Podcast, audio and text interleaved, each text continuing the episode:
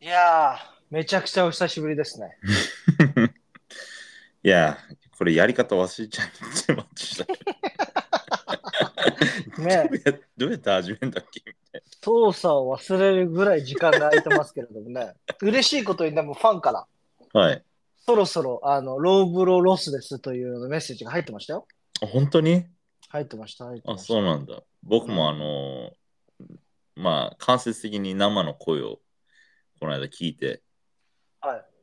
あのーすごい楽しみに待ってる、ずっとみたいな。いやー、まあ今日はだからね、多分今年最後になるでしょう。 明日、明日というか、これ、アップする日に起きちゃうのに、日本のボクシング界で。いや、僕は、これ皆さんちょっと一言、聞いてる方にはぜひ伝えたいです。これやはめてよ。やめてよ。あの、ポテトパンチマターなんです よ。完全に。僕はいつでも、あの、戦闘準備はできてるんですよ。でもやはりポテトパンチね、フォートナイトが好きなんですよ。まあ、フォートナイトだけじゃないですけどね。そうですね。まあ、あとトレーニングとかもありますからね。最近ね、はい。あの、僕、ちょっとトレーニングが分かってきた気がして、おー。少しね。はいはいはいはいはい。いや、あのーやっぱ男はさ、うん。ベンチプレス重いの上げたいじゃないですか。まあね、僕はちょっと諦めちゃいましたけどね、その辺 は。いいや、だけどなんだろう、こう、筋トレでイメージして最初に出てくるのは、まあ、ベンチプレスか、スクワットとかなんじゃないダンベルか、ベンチプレススじゃないですか。か。あうんーはいかカールか、はいはいはいはいはい。ベンチプレスですよね。まあまあはい否定はしないですよ。スクワットも入ってるんじゃないですか。うんはい。まあやっぱりうん男も女も巨乳がいいんですよ結局のところ。そうですね。うん。うん。そうじゃない。それは否めない。 うん。あの別に俺たちあのゲイじゃないけどホモじゃないけどなんかすごい、すごい、あの、今、コンプラ的に良くない言葉をね、 普通にぶち込んできて、僕はちょっと焦ってますよ。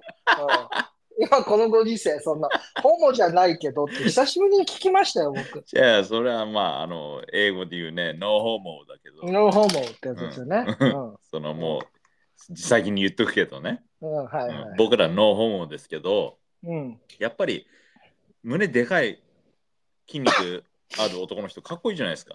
いやー、かっこいいっすよ。ううんん。間違いない。間違いないですね。はい。自分もね、やっぱ筋トレしてるんだったら、やっぱ、でかい父、でかい大胸筋欲しいじゃないですか。いやもうあのやっぱりねう肩ん肩から胸にかけたあの T ラインですよね。うーん。そなるこほがやっどぱ。り欲しいですよねあは。みんははなね。はまあ正直言ってあそこだけしっかりしてれ ばあのあれなんかやってるってなるんですよあー普通に。はいはいはい。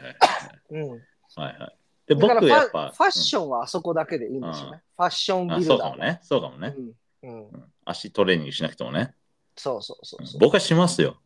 知ってますよ。君はチキンレッグとかが大嫌いな男ですから ね。まあ僕もまだまだチキンレッグですけど、うん、そのやっぱりね人それぞれその才能っていうのがあると思うのその筋肉のつき方とかでも、はういんはい。僕はあの他の普通の人よりこう筋肉つきやすい方だと思ってたんだけどはい、実際トレーニングしてみたらまあそんな感じもこうなんだろう肌感しないそんな素質が特別あると全く思わなくてほうほうほそのなかなか重量伸びないんだけどう。はい。足だけねうんなんかこうコンスタントに順調に伸び続けるんですよそれはやりがい出てきますね。そうでも足ね一番嫌いなのよいや、でもなんかこう、やっぱりやってる人のあるあるじゃないですか。レッグデーって。そう本当にもう緊張しながら毎回うんレッグデーの日はジムに行くんですけどちょっとやっぱりなんかこう、難関みたいな。うんうんありますよね、そういう。あの、あるある的なやつが。うんみんなさん、ビルダー的には今日はレッグデーだっていう、うんなんかこう、一番の一つの壁的な。うんそううん。 1週間のちょっともう月曜日みたいな、一番ちょっと鬱になる感仕じ事、ね仕事仕事とうかん学校行く人は月曜日みたいな感覚、らしいですよね。はい、僕は、あのレッグデーの日はもうフルの状態で行きたいからうん。あのなるべく土日にどっちかにやるようにしてんだけどへえあの仕事終わりのウィークデーじゃね疲れちゃって、はいはいはい。ちょっとこうフルで行けないから、はいはいはい。まあ、なるべくこう土日のどっちかで行くようにしてんだけどはい。まあ足はね僕ねなかなか多分その才能があるんですよその他の体に比べてえ、で、やっぱりちょっと結論、結論じゃないですか。別にこれ話を致命をしてるわけではなうんいじゃないですか。うんあの、やっぱりそう食、食事ってどれぐらい重要なのっ食事は多分すごい重要なんじゃないていうよそう、ね。食食事もね、僕ね、最近、まあ、半年ちょっと前から、うん。あの朝ごはんもしっかりご飯と、うん。その肉を食べるようにしてるの。はいはいは今まではなんか朝こう急いで仕事行ったりする時とかこうプロテインだけとかい。うん。あプロテインとなんか食パンとかそんな感じでこうちゃちゃっと済ませるやつにしてたんだけど、はい。あご飯とうん。白米とうん。そのちゃんと肉うん。を朝食うようになってからうん。ちょっとなんかこう力が出るというかうん。微妙なね差なんだけどうん。うん。なんか変化を自分の中でちょっと感じてるんですよ。ほそうそれでその最初のベンチプレスの話に戻るんだけどう。はい。ベンチプレスの話っつったっけ 筋トレが分かるっつったんだっけ筋トレがわかるでもやっぱり一番つけたいのはやっぱ胸じゃないですかみたいな話してましたよ。はいはいはい。でその胸僕まあ基本的に全部の体のパーツを1週間に1回だけ回してやってるんだけどえ胸は胸の日、肩は肩の日、あそうそうそう腕は腕の日背中、背中、みたい背な中そういう感じなんだ腕足ってそう5分割してるの僕は 毎日毎日やってるんですね。毎日じゃない55じゃんあ、じゃあ、2 days チートデイがあるんですかチートデイっていうかオフの日がオフの日。チートデイは入れるんですかチートデイは僕別にあの毎日エブリデイチートデイですへえ。うんあ、そう食事はじゃあそこまでストイックにやってるわけではないんだ。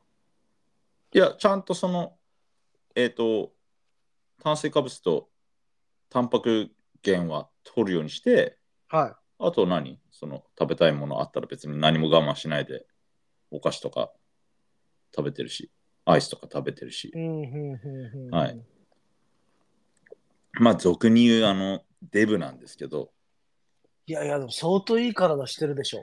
いやー、そんなことないんですよ。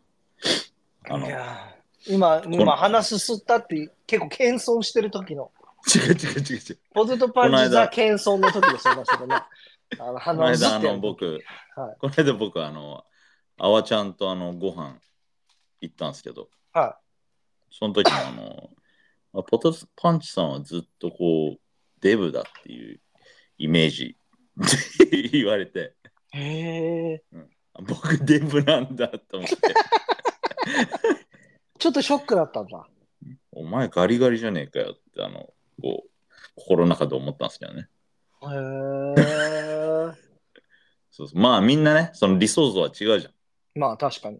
うん、でまあ僕はとにかくそのベンチプレス強くなりたいなって毎週1回ずつうん。必ず胸の日はね、うんうん。あのー結構ヘビーにやってたつもりだったんだけど、は去年、まあ、はい僕まだ全然しょぼいんだけどい。うん。去年の12月にうん、僕115キロが一発上がったのなんか職場の。人とちょっとどっちが先に115キロ上がるか競争しようみたいな感じで言っててうんうん、で僕が先に上がったんだけどうん。それ以来もう1キロも増えなくてうん。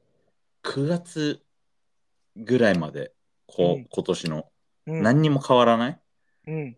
うん、ただ、まあ、毎回その疲れてるんだけどさしっかりトレーニングした後だけどそのい筋量、筋力は上がらないうんうんうんうんそれでなんなんどうやって増えんだろうみたいなうん。うん。でなんかまあいろいろ調べててそしたらなんかあるトレーニングの方法を見つけてうん。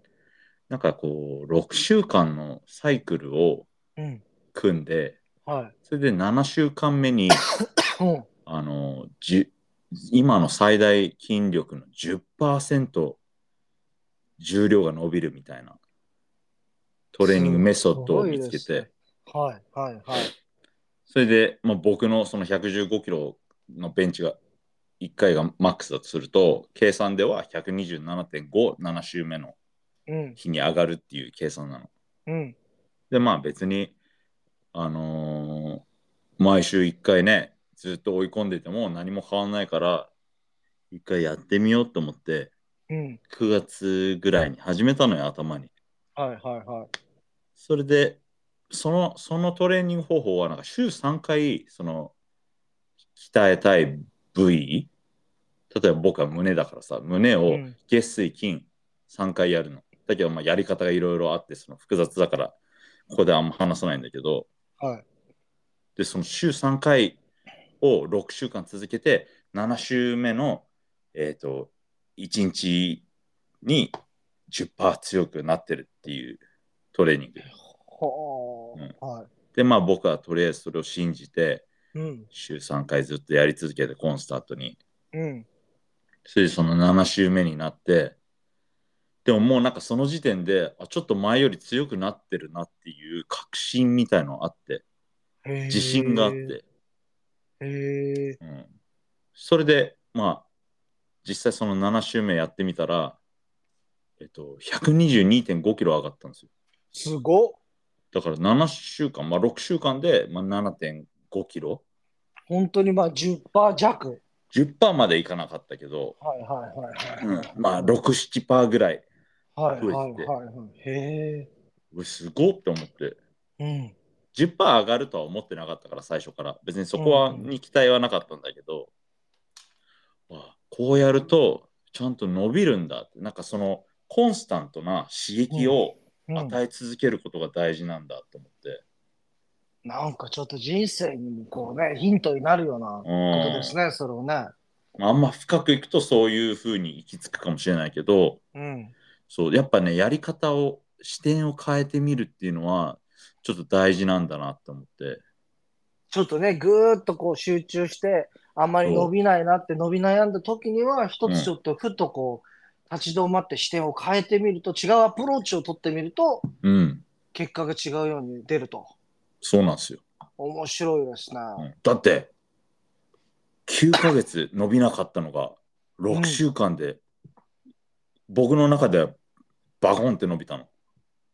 で、すじゃあ、ちょそれじゃあ、6週間伸びるじゃないですか。うん。で、なんだ、10 10 12.5キロんんえ、12.5キロ。僕が上がっった重量はた。125キロ122.5。 122.5じゃあ上げられるようになったわけじゃないですか。うんそうすると、うそこからまた6週間やることで、うん、っ次は130なんとかなっていくっていうように組んでいくの。て思うじゃん。はい。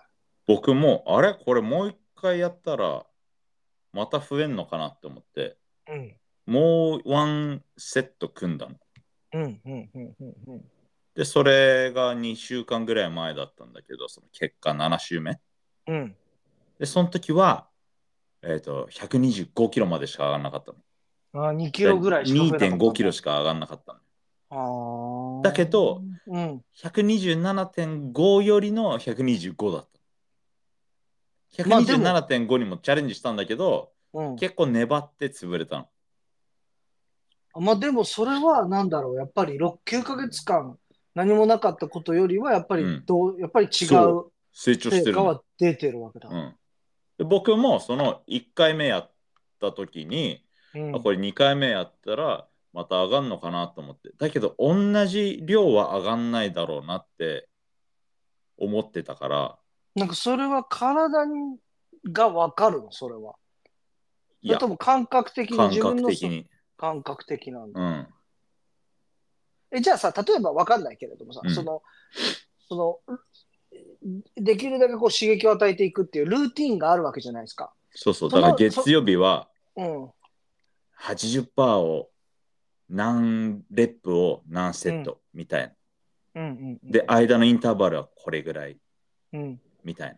で、水曜日は、えっ、と、90%をこれぐらいみたいな、そういう感じで、うん。あの、セットの組み方があるの。はいはいはい。で、まあ、それに従ってやっただけなんだけど。えで、それはなんかその、従ってやっていってても、やっぱりちょっと前より軽くなってるなとか、上げられるなっていうのは出てくるわけじゃない。そうそうそうそうそうそう。だんだん慣れてくるの。実は僕最近また改めて復活したんですよ、ちょっと筋トレを、はい、僕も。はい。はい。まあ全然ですよ、僕なんか本当に。はい君のあの、あの、50%ぐらいの量な、あの、重さだったり、量だったりとかするんだけれども、僕は本当に20分、30分ぐらいしかワークアウトしないんで、で、結構、自重ぐらいのことしかしないので。ただ、はいやっぱり、軽い時って、うん。翌週には、あの、プレート1枚足すこととかできていくわけですよ。うんうんうん。まあ、だってその時点でマックスじゃないからでしょ。そうそう、ママックスでやるっていうこと自体自分でも分かってないんですよね。どうん何がマックスなのかっていうのは正直言って自分でも分かってない状態だから。あの、でもこうやって増えていく感覚はあるんですよね。で、なんで増えていくかっていうと、あ、一昨日とか今週の始まりよりこれって結構軽くなってるなっていう感覚が自分で分かるから、よ翌週になって時にもう一枚増やしてみようみたいになるんですよね。。うんうんうんうんうんうんそういう感覚はあるの。その80%の何回をレップを何回やってるっていうタイミングで分かんないんだけど、その、うん、だんだん、んね、だんだん、その例えば月曜日は80%を、うん。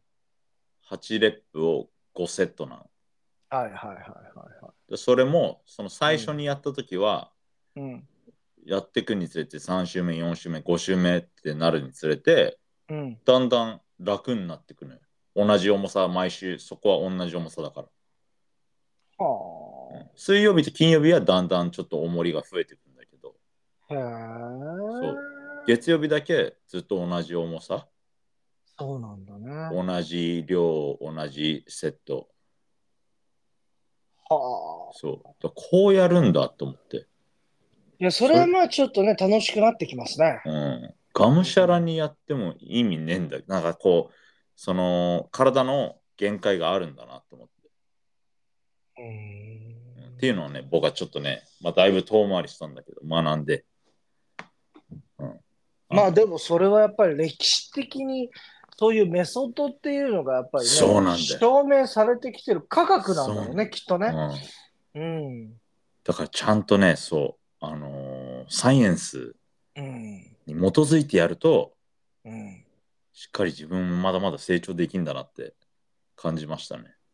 はあ面白いですね、その話はね。果たして久しぶりに聞いたリスナーたちがこの話どこまで面白いと思ってくれてるのか全くわかんないですけどね。そう だよねうん、僕途中5分ぐらいでこれ大丈夫かなと思って聞いてます よ。この話。うんいや今日は久しぶりだからさ、うんちょっとあの僕らもね、あのこう口がね、回らない、ね。僕らもじゃないですけどね。 今、このね、19分ぐらい、君が話したい話をただしているだけですからね。いいんですよ。僕はいいんですそっよ。か、そっうんか。おあの、そう、あの、だからさ、ご無沙汰しちゃったからさ、みんな、あの、僕の近況知りたいかなと思って。皆さん、あの、皆さん何度も言いますけど、これはポテトパンチマターなんで、皆さんね、改めて言っときますけど、これポテトパンチマターですからね。あの、 霧のいいところでね、はい。本題入りたいなと思ったんですけれども、ただ、ああちょっとやっぱりせっかくじゃないですか。うん。で、多分、今年これ最後になると思うんですよ、現実的に考えて。はいはいはい。なので、まあちょっとこう、2023年振り返らないかなと。おおいいっすね。ね。うん。 どんな1年でしたっていうのを、ボクシングじゃなくて。えいや、ボボククシシンング、ボクシングでもいいですよ。ボクシングでも全然いいですし、はい。あの、普通にこう、1年通して、まあスポーツ、普通にニュース、いろいろ。ろあるわけじゃないですか。まあ、いろいろありましたよ、今年だってね。なんかこう、あの、日本ってこれぐらいのタイミングになると、今年の漢字みたいなのあるじゃないですか。うん、そうだね。俺あれすごく不毛だと思ってるんですけど、もういろんな出流来行語大事、賞的なね。そうそうそう、いろんな出来事がやっぱり、昨今、もう本当にとんでもないスピードで起こっている世の中の中で、うん一文字を決めるなんて、なんてこう、あまりこう意味のないことなのかななんて、そうだよな。みんなに当てはまるわけじゃないもんね。そうそう、ここ何年かすごく思うので、我々は改めてこう、ね、一言ではなくて、うん。なんかこう、一番印象深かったことって何か、どんなことがあるかなって、ひと一つじゃなくてもいいので、うん。 なんか今年2023年、何がこう印象深かったかなっていうのを、ちょっとポテトパンチとこうね、話したいななんて思って。まあ我々ね、オープニングトークがやっぱり一番人気なので、我々の。そうなん。うん。俺あんなノート取ってんのに、普段ボクシングの話するいやとだ、だってコメントでそう書いてあるじゃないですか。き、全然最近見てないですね。いや、あの、オープニングトークが楽しいですと。ボクシングの内容よ り、オープニングトークが楽しいです。だって、はっきり言って、ボクシングのやつはね、あの、いろんな人が話してるやつですよ。まあな。で、しかも昔、我々、こう、シーズン1とかは、あまり誰も取り上げてないトピックとか取り上げてたんですよね。そうだよな。うん。でもやっぱシーズン2になってね、こうね、みんなが取り上げてる話を普通にするっていうね。なしかも、ディレイで。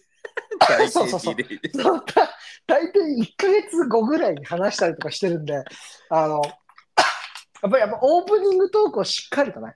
確かにな。うん。何か一つしっかりしないとな。そうそうと思ったのでね、ちょっと、まあちょっとね、何もこう、何こう、プランしていないし、準備もしてもらってないんですが、はい。まあ格闘技でもいいですよ、ボクシングでもいいですよ、でもなんかこう、印象深かったことってどんなことでしたっていうのをまずポテトパンチに聞きたいなと思って。うんなるほど。はい僕今、ふと思ったのが、 はい。あのこれ取ろうって言って取らなかったんで、 まあこれもまたあの日本の格闘技会場メジャーになっちゃうんだろうけどさ、はいはいはい。朝倉未来負けたしヤンマンに。いやー、それ取ってないよね。取ってないですよ。だってうちら、さっき確認したら9月20日ですからね、前回取ったの。その間に、あの、タイソン対ガヌーとかやってますからね。確かに。タイソン、ガヌーとか、結構面白い話とかいっぱいありましたうから、ねん、まあそれは見てないけど、タイソンダウンしたんでしょだってあれ。そうですね。うん、まあだから、その9月って言ってさ、僕がさ、そのベンチプレスのさ、プログラム始まっちゃった頃とかぶるから、僕のやっぱマインドがね、そっちに行っちゃったんだよ。もう皆さん、こういうことです。ね、皆さん、リスナーの皆さん、あの、3ヶ月空いてしまったのは、これが理由でございます。はい。なのでね、しょうがないですよ。我々別にこれお金もらってるわけじゃないんだからね。そうだよね。ああ、こうなっちゃいますよ。しょうがない、しょうがない。だからね、寄付でもし、あなたたちがね、寄付でもしてくれれば話変わってきますよ。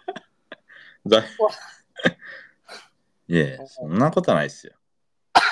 金じゃないっすよ。金じゃ金じゃないんだったらね、もう情熱的にもっとやってほしいなっていうのは正直ありますけれども。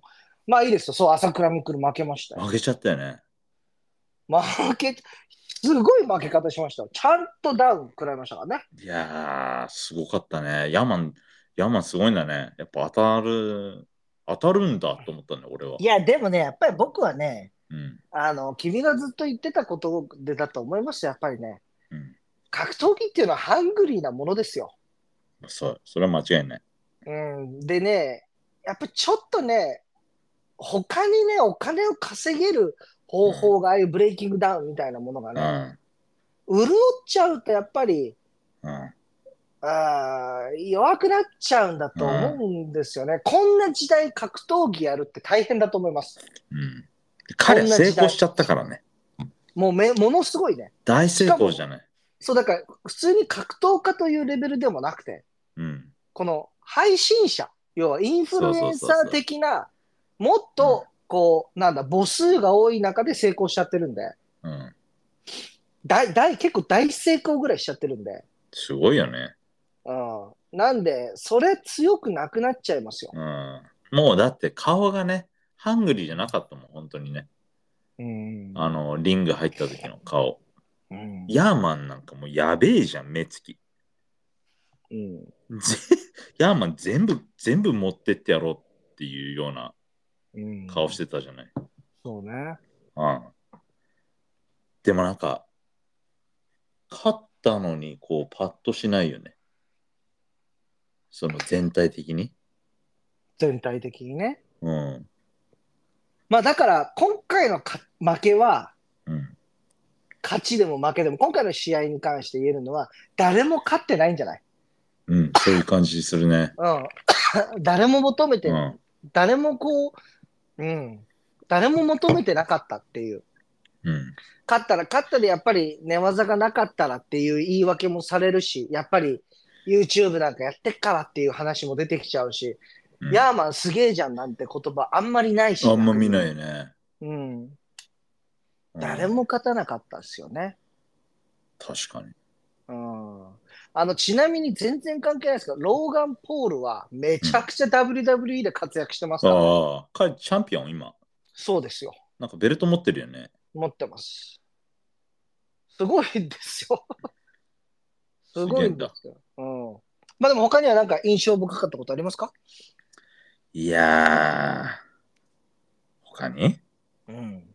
ボクシングなんでもいいです。ボクシングでもいいですし、うん普通に全般的な。なんか僕ね、一ついいですかはい、お願いします。ちょっと本当に全然違うんですけど、トピック。はい、はい。今年 AI が飛躍した年だったなって思って。ああ、でいいと。チャット GPT 使ったことありますああ、ちょっとあります。そんない深やー深くは使ってないけど。いや、あれは本当に時代が変わっちゃいますね。うんうん。履歴書作成してくれとかって言ったら作成してくれちゃいますはよ、ははははは。例えばだからうんね。例えば。うん。あとはちょっと論文書きたいんだけれども、これについてとかっていうとん、んんうんもうそれだけで、ある程度の情報のことをバーッと書いてくれる、うんうんもう全然時代が違うし、あとはこう、どうですか、そのあの AI ガールみたいなの見たことありませんかな。あ、見たことないい。うんインスタグラムでちょっと調べてみてくださいよ。はい。もうね、実写です。ものすごい可愛い女の子。はいはい。で、もう、フォト、フォトリアリスティックなはい。女の子の映像がうん。生成されられる、されるんですよ。もうおっぱ大きくて、スタイル良くて。そう。で、もう顔もパーフェクトで。はいで、どっからどう見ても、もう実写です。はははそんなものが出来上がった。例えばこう、なんだろう、あんまりバジェットの少ないエロヒョンとかの、は。はい。もう、あの、関東グラビア AI だったりとかするんですよ。へえ。そもうそういうのに進んじゃってるんだ。もうそういうの侵略されちゃってるんだ。う。まあだからそれは侵略と取るのか、進化と取るのか、は順応するべきことなのかわからないですけど、い。はいはいはいはい。やっぱり僕はね、うん冷めちゃいますよ。あ、AI なんだって分かった瞬間にね。うんうんうんうんうん。ただ、これは分からないなっていうものがもう、すごいですよね。うん。あと、最近では AI で漫画を作ったりとか、へえ。もう、え映画ができちゃったりとかってしているので、はい。その、クリエイターも、昔はさ、そのなんだろう、事務的な要素で AI がすごくやっぱり進化していくから、事務的な仕事をしている人は全部仕事なくなっちゃうよ。だから、クリエイティブでいようね、みたいな、はいはいちょっとね、1年ぐらい前はもうそういう感覚だったのが、はい。今、絵描き師さんがやばいみたいな状態だったりとかするんですよ。ああ、その AI がもっと、うんはいはい、そういう絵は見たことあるかも。イラストも AI ができちゃうから、うんうんみうたいな。んうんうんうん。インスタグラムで出てくるイラスト系、これもう僕ね、7割ぐらい AI なんじゃないかなって思っているような。うんうーん。うーん。なるほどね。いや、もう自分で書いてますって言っても、必ずこれ AI ですかって疑われるような時代になっちゃったっていはいはいう上で、こう AI の進化はすごかったな、今年なんて思うんですよね。でもあれだね。そうすると、うんこう学生とかはすげえ楽できちゃうんじゃないいや、そうだと思いますよ。で、それを、こう、なんだろう、あの、なんだここ、これは間違っているというふうに、あの、教師側というか、その教える側も指導側も、確証が持てない時代も来てると思うんですよ。それが本人か AI か。そうん。そうだろうね。う。うん。なので、とんでもない時代だなって。これは僕一つだよ。すごい違うなっていうふうには思いますうんね。うん。なるほどうね。ん。うん。あの、全然話も変わっちゃうんだけど、はい。木村稔、 またステロイド、 黒だって、そうでしたね。あれすごいですよね。本人は前使ってたのがまだ抜けてないって言ってるんだけど、うんうんうんうんうん。それもあるかもしれないけど、うん。でも使ってるよねって 俺は思っちゃうんだけいや、やっぱりどうなんですか病気ですかねある意味。心の病気というか。ど。だから本当にドラッグと一緒でしょうーん。うん。アディクティブになっちゃうんじゃないちなみに中毒性はあるんですかステロイドって。いや、その、もの自体にあるかはわからないけどさ、あの、精神的依存と身体的依存っていうのがあるんですよ。よ。うんうんうんうんうんで、精神的依存はあるんだろうなって思うんですよ。それっはいて、例えば、なんだろう。あの、君のこの筋トレをしないとちょっとなんかよく、なうんかん体の調子が悪いみたいな。こういうのって、あの、精神的依存だと思うんですよ。うんうんで、カフェインってやっぱり取ってるとか、ニコチンって取ってると、やっぱり必ずまたタバコが吸いたくなる。うんこれ、身体的依はいは存っていい、うんですよ体が欲するってことね。そうそうう、んお酒とかもそうだし。はいはいはい。ステロイドは精神の方だけなのかないやー、使ったことないからわからないけど、だけどさ、うん普通に考えてさ、そうんの使ってる時はすんげえいい体でさ、すんげえパワー出てんのに、使わなくなったらだんだんだんだんそれが下がってったら、うん。やっぱりメンタル的にはさ、あっちに戻りたいっていうふうに思っちゃうんじゃないせっかく同じトレーニングしてても。いや、だから今ね、さっき話してたこととポテトパンチが話してたことをちょっとつなげて聞いてみたいんですよ、改めて。はい。あなたはあるメソッドを使ってトレーニングをすることで確実に9ヶ月間効果が出なかったことが効果が出たわけじゃうないですか、ん今う回。んうん。で、これってなんか精神的依存みたいなものはあるのか、例えばそのまたがむしゃらにやろうなんてやっぱり思わないわけじゃないですか。うんやっぱりこのメソッドでやっていこうかなって一つは思っていくし、もしここでまたちょっと壁にぶつかったら、また新しいメソッドをうん調べてみるのかもしれないけれども、うんまた過去みたいにとりあえずがむしゃらに上げてみようっていうステージには多分戻らないんじゃないのかなって思うんですよね。うん。この精神と、こう、木村稔が考える精神って、ちょっと似てるものがあるのかななんていう質問なんですけど。まあでも僕のはさ、うん。なんだろう。努力。 僕は努力、 僕は努力なんですよ。自分の体のみで行う。ははい。うん、彼の場合は、エンハンスして、プラスアルファの力を使って、自分の限界を超えようとしてるわけで。うん。うん。まあ、一緒にしないでくれよって気持ちはわかりますよ。うんもちろん。はもい。ちろん、もちろん。そこを同じしてるというつもりは僕もないんですけうんど、うんうんなんだこう、心理的な、うんうん。そう、さっき言ったのっていうのが、やっぱりこれで効果が出ている。これをね、はい。この、なんだろう。この注射を打つことで、このピルを飲むことで、はい。確実に効果が出てる、いつもよりパワーが増している、スピード、息が切れない、うんペースが崩れない、うんより重いものが持ち上げられるっていうのは、確実に多分出てるからパンプアップして、バルクアップしていくわけじゃないですか、うん木村稔といううのは、ん。君は自分の努力なんだけれども、うんあるメソッドを見つけて、体が大きくなって、よりバルクが上がっていってるっていうのも、この、なんだろう、もちろん、なんかその、チートしてるかしてないかって言ったら、君の部分はしてないと思いますうよ。ん。もちろんね。ただ、心理的な作用みたいなのは似ているものがあるのかななんて、深いところで考えちゃうんですよね。うんでもまあそれに僕は頼らなきゃいけないっていうふうに思ってないから、そのメソッドに。うん、はいはいはいは別にそれをやめたことによってい。うん。そのパワーが落ちるっていうことはなかなかないと思うしこれちょっとまた話変わってさ、ちょっとは聞いきたいんだけどさ、はいポテトパンチ僕もうもうね、30年近くぐらい知り合いじゃないですか。うん。で、君が本格的にトレーニングしたのって20年ぐらい前からだと思うんだよね。まあ、ボクシングとかをやったりとかっうて、んジムっていうのにコンスタントに行くみたいになって。ではいはいも、はいその中で、こう、全然やらない期間っていうのも何回かやっぱり見たことがあるんですよ。ああ、もう全然あります。これって何がそうさせるのな、なんで切れるのそれが。うーん、やっぱ無理してるからなんじゃない頑張ってるからじゃないで、どっかで、そのリズムが狂って、あ、もあ、ういいやってリズムなんだ。うん。僕の場合はね。あ、じゃあそのルーティンを欠かさずにしっかりとキープするっていうことがうん何よりも大切なことなんだ。それが僕のメンタルを安定させるもの。だかんらそのルーティンが狂うと、うん、もう、ああ、もういいやってなっちゃう。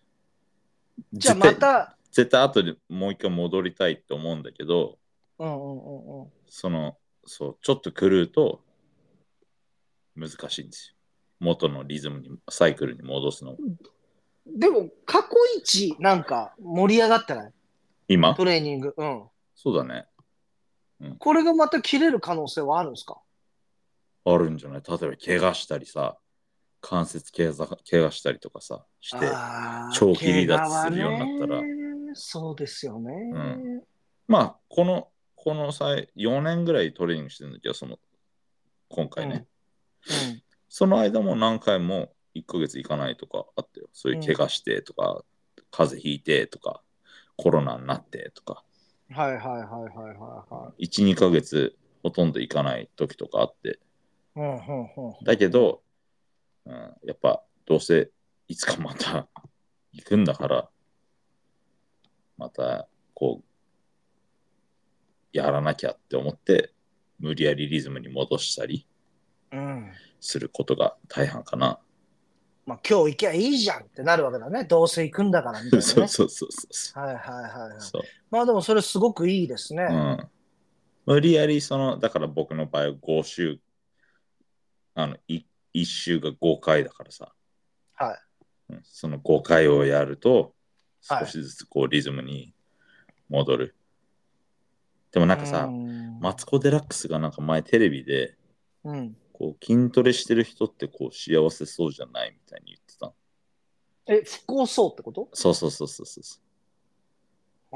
なんかその、今に満足できないっていう意味なのか俺もそのショートクリップみたいなのしか見てないんだけどうん、でもまあそれはちょっと一理あるなみたいなこうなんか追い自分を追い込んでるというかうん今がこうハッピーじゃないっていう、うんうん、感覚はちょっと言ってる意味がわかるへえ。そう、深いですね、それはね、うんなんかね。やった深あいとですね一瞬だけ、うん。あの幸せな気持ちになる例えば足のトレーニング終わったらああもう頑張ったなみたいなまあ、まあ、はたから聞いてるとめちゃくちゃいいことですよね、それは。だけどまたその同じ来週来るとめちゃくちゃ鬱になってる、ああ、はいはいうんはい。そこでその来週あのちょっと前より上げれなかったりちょっと抜いたりするとすごいこう自暴自棄になるというかうんなんで今回、はい久しぶりに撮ろうって思ったんですかポッドキャスト。今日今日クリスマスじゃないですか はクリスマスって普通家族で過ごすもんじゃないですか い。そうですね。そうですね。あは んうん。あむしろこうアメリカナイズされてる僕たち過ごすっていうのがこう当たり前じゃん家族いるんだからそうですね。そうですね。そうですね。で僕あのちょっと前に奥さんに突然あのクリスマス友達とあの韓国の俳優さんはい。のあのファンミーティングに行くからって言われてうん、うん、うん、えってクリスマスだよってうん。うん。もうでももうなんかチケット取れちゃったからみたいな 聞こえてますけどね、奥さん。奥さんの笑い声聞こえてますからね、後ろでね。気のせいだと思うんだけど気。のせいか気のせいか、うんはそう そそれで僕ね、別にね、ノーって言えないしさ。い。確俺かねにね。うん、家族で過ごさねえんだと思って。はあ。うんまあ、まあ、僕じは、ゃあ、うんポッドキャスト撮るかなと。 そうそうそうあの、何もできねえしって。はいはいはいはいはで、まあ、僕は子供2人見て、い。うん。それで、あもう年末で、その冬休みになる前に、その保湿剤を取りに行かなきゃいけないと思って、うん。子供のね。はい。それでうちが行く、その、もうこれ超、あの、インサイドの話なんだけど、 ずっとそうだけど、もうずっとそう、まあ、ポッドキャストっていうのはね、ずっと内輪ネタをするものですからね、いい んですよ、改めて。隣の席の話を聞いてる感じでね。うん、そんな感じで聞いていただければね。まあ、はいうちの皮膚科は、うん。あの結構保湿剤をちょっと多めにくれるんですよ。どうでもいい話だな、こいれ。や、それでうん、だけどそこ混むの。じいさん、うんじいさんばあさんで、いつも混むから、うん、僕は朝一開く前に、30分ぐらい前に先に行くと、その、なんうんかこう、先に配ってる番号札があって、うん、それ20枚出てるんだけど、フそれをァスト取パるスがもと、らえるわけですね。そうそう、それを取ると、はい後で戻ると、はあい、あの俺4番、 みたいな。俺4番だかはいらは、いはい今20番やってるけど、俺4番。はいつって、こう、はいあの、チャイニーズカットさせてくれるんですよ。はいはいはい また問題発言出てきましたからね。うん、まあいいや。そうはい。だけど、まあ、今日僕取って10番、11番だったの、2人子供がいるからね。うんうんうんうん10番、11番の、あの、カード取って、うん。うん。それで、あの、一回家戻って、早いから。はい。うんそれで、あのー子供たちこう、クモンやらなきゃいけないから。で、下の子、はいクモンちょっとやってなくて、めちゃくちゃ5冊ぐらい溜まっちゃってんのに、明い日、やーあれ明日、あれ結構大変ですよね、あれ明ね、やらせるのね日、明。日クモンだからさ、 明明日までに終わらせなきゃいけなくて、わかりますよ、もう。はい、やらせてるんだけど、はあの、全然本人やる気なくて、頭入ってこなくて、い。うんうんうんうん。ほとんど間違ってんの。まあ大変だなと思うやってるやつほとんど間違ってて、うん俺もなんかもうイライラしちゃっ大変でて。わかりますよ。消しゴムで消すのめんどくさいですからね、あれね。そうしかも子供が消すとさ、あの弱いから汚いんですよさ、ね。消消ええてないないんですよね、ちゃんとね。。そううん書いてる字もさ、読めないからさ、うん。わかるわ。毎回怒るんだけど、あとまたキャラクターの消しゴムだから、いい消しゴムじゃないんですよね。そうすみっこ暮らしい。そう、もうしょうもないね。うちはシナモンの消しゴムなんでね。シナモンロールの消しゴムだからね、もう全然消えなくて。イライラするんですよね。そんでもう、あの、僕もイライラしてるから、うん。こうなんかちょっと怒りながら言ってたら、もう本人。人をバカしちゃったのか、こう泣いちゃって、うん。でそれにもうイライラして、そのもういいよ、もうやんないで、みたいな。もうやめちまえ、みたいはいはいはいはい。でごめんなさい、ごめんなさい、ごめんなさいみたいなな。ね。あ全然そうなんないんだけど、なんかもういいしてて、シクシクしてて。はいはいはいはい。そんで、とりあえずやあの皮膚科行かなきゃいけないから、うん。皮膚科に行ったんだけど、う2ん人連れてね。うん。ほんで、皮膚科着いたら、受付にいつも感じ悪い女がいいんだけど、うん。で、そいつに、その、あこの、あの、ファストパス、10時までに入んないと使えないんで、あの、ずっと待ってくださいみたいな感じで言われて、うん。で俺54番のやつ、54、55のやつ渡されて、今何番かなと思ったら26番とかなうん。の。うわーっと思って、もうすっごいイライラ、さらにして、うん。もうクリスマスなのうに。くっそイライラして。は それでもう、とりあえず終わって、い。はい。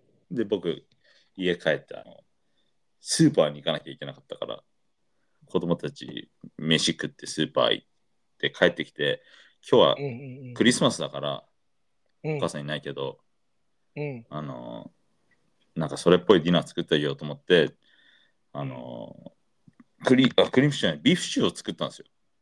はいはいはい。素敵ですよね。でビーフシチュー、最初なんかそのレシピだけ調べて買い材料買いに行って、はい。あのーすぐ作れんだろうなと思ってやってたいらや、大変ですよ、ビーフシチュー。じゃあここから1時間半煮込みますみたいな感じで、うん そうですえよ。ーみたいな。うんうんうん。まあでも材料買っちゃってるからね。 そうそうああそうだよね。まあ、賞味2時間ぐらいかかったのを作ったんですけうど、んうんうんうんそう僕はね、それできたのを食べて、僕いつもその、こう鶏肉ばっかだからさ、うんうんうん自分で作った家族用のご飯は、あの、全部美味しいんですよ。うんで、今日のそのシチューは1時間半煮込んでるからさ、はい。肉ホロホロでさ、 もう渾身のね、ビーフシチューなわけですよね。はいすごい美味しいんだけど、うん う。ん子供とかはもうノーリアクション食べてて、うんそこでまたね、若干鬱になるっていうね。 え、美味しくないこれって言うと、うん、みたいな。あの、今日クリスマスだから、あの、普段ご飯中テレビ見せないんだけど、うんあの、うるせえやつら見ながら食べてた。うるせえやつらなんだ。うるせえやつら最近なんか新しいのでやってんだよ。あ、リメイクやってるんだ。へそう。アマゾンプライムでやるんだけど。え。そう。そうなんですね。っていう くそ、どうでもいい話。くっそどうでもよかったですね。うん、俺もどうしようかと思って聞いてましたけど、ね。まあね、僕今年のことでいろいろ他にもね、WBC の話とか、翔平大谷大谷がドジャーズ決まってね、うんとんでもないね、あの、契約金だったりだとか、はい。まあいろいろありましたよっていう話をね、まあがっつりしたか、まあがっつりというかまあさらっとしたかったんですけれどもね。まあでもね、まあこれが放送する夜にはね、そうっあすのよ。我らが、ね、井上尚弥対タパレスの試合があるということで、うん。本編じゃあその話をしますか。今から本編だ。違うの今から本編話すの今から本編話すでしょ。大体我々オープニングトーク50分とかしますからね、普す通げえすげえ体力だな。お久々すぎて慣れてなかったよ、今。びっくりしちゃっに。いや、た。こんな、我々1時間半ぐらいですよ。いつも。そんな喋ってるおしゃべりだね。おしゃべりですよ。いやしかもこれ、皆さん、あの、結構、結構聞いてくれてるからね、我々放送してなくても。優しいよね。なんか知んないけど、12月12日にね、結構再生数があったりとかね。ああ、そうなんだ。なんかわかんないんですけどね、まはあ、いそういう需要が出るのかもしれないですよね。なるほどね。あ、あとね、ジャニーズの話とかもしたかったんですよ、僕はね。したでしょ、ジャニーズのケツっつって。いや、でもあれはどうですかっていう話から、結局こうんう、もう解散というか、名前を変えて、紅白も誰も出ないみたいな、そういう事態にもなったみたいな。あ、そうなんだ。そうなんですよ。そんな話もあったので。うん全然さ、話違うんだけどさ、はい、 いいですよ。クラフトビールって大抵まずくね。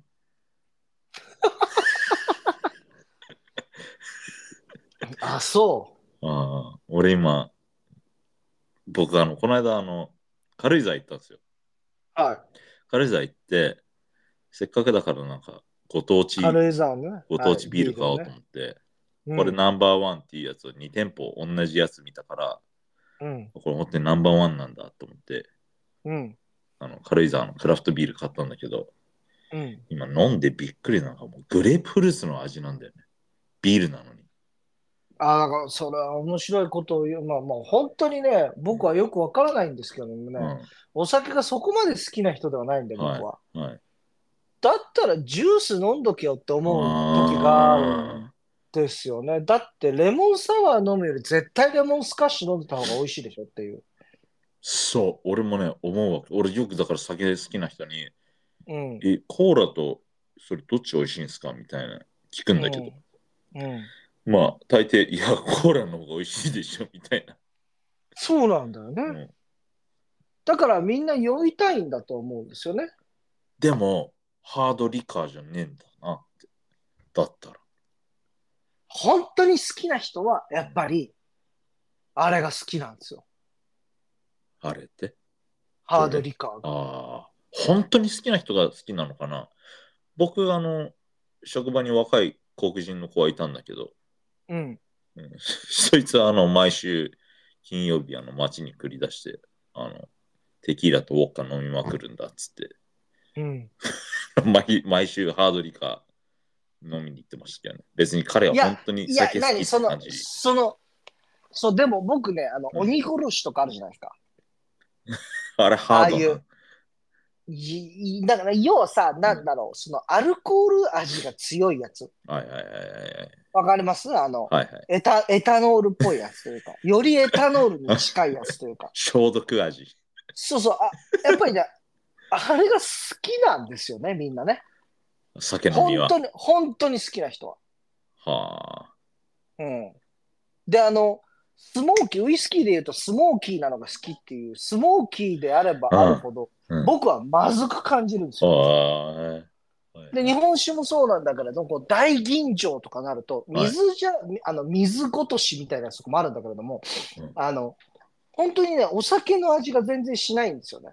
ほうほうほうほで、それが美味しい美味しいって飲む人に対して僕は思うのが、だったらそれじゃなくていいじゃんよって。う水飲めばいいじゃんって、そうん、う。まあ、わかんないですね。僕でも最近なんかこうビールの味が好きなんですよ。ああ、でも味覚が変わってきてるんじゃない、うんやっぱり。そう多分うあんの年取ってきてんだろうね。僕も前よりお酒は飲めるようになってきました。あそうなんだうん、大人になったねそ二れ人とも。普通に外行って、うん結構3、4杯飲んで普通に帰れるぐらいになりましたね。はいはいはい前は3、4杯飲んじゃうともう気持ち悪くて、 はい。頭痛いみたいな、ああなるほどね。うん、感じだったけど、最近は結構飲めるようになって、ああだからといってね、やっぱり翌日やっぱり調子悪いっすよ。あうあんそうなんだ。調子良くない、うへえー。ん。だから眠りも浅いし、なんうんうんか。うんうんうんうん。で、やっぱり一緒に僕はタバコもガンガン吸っちゃうんで。はいはいはいはいはい。調子悪いっすね。でも飲めるようにはなって、やっぱり付き合いはよりできるようにはなってきてますけど。うん。なるほどね。うんでもやっぱりレモンスカッシュとかね、CC レモンとかサワー、レモンサワー飲むより美味しいなって思って飲んでますよ、僕は。うん。ね。うんうん。いいですか、本編。行こうか。そろそろ、はいみんな待ってる、はい。みんな待って、待ってないと思うんだよね、ですよね。聞いてる。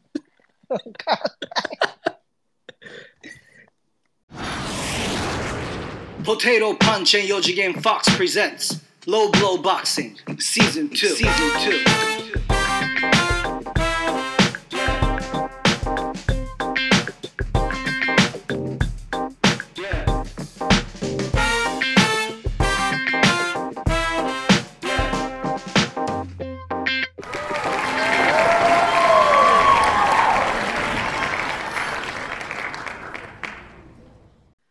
All right, let's start the show. Welcome to Low Blow Boxing. よろしくお願いします。私、四次元フォックスです。そして、 俺はよ、悪いからよ、今日月曜日なのに、水曜日の猫ってビール飲んじゃうぜ。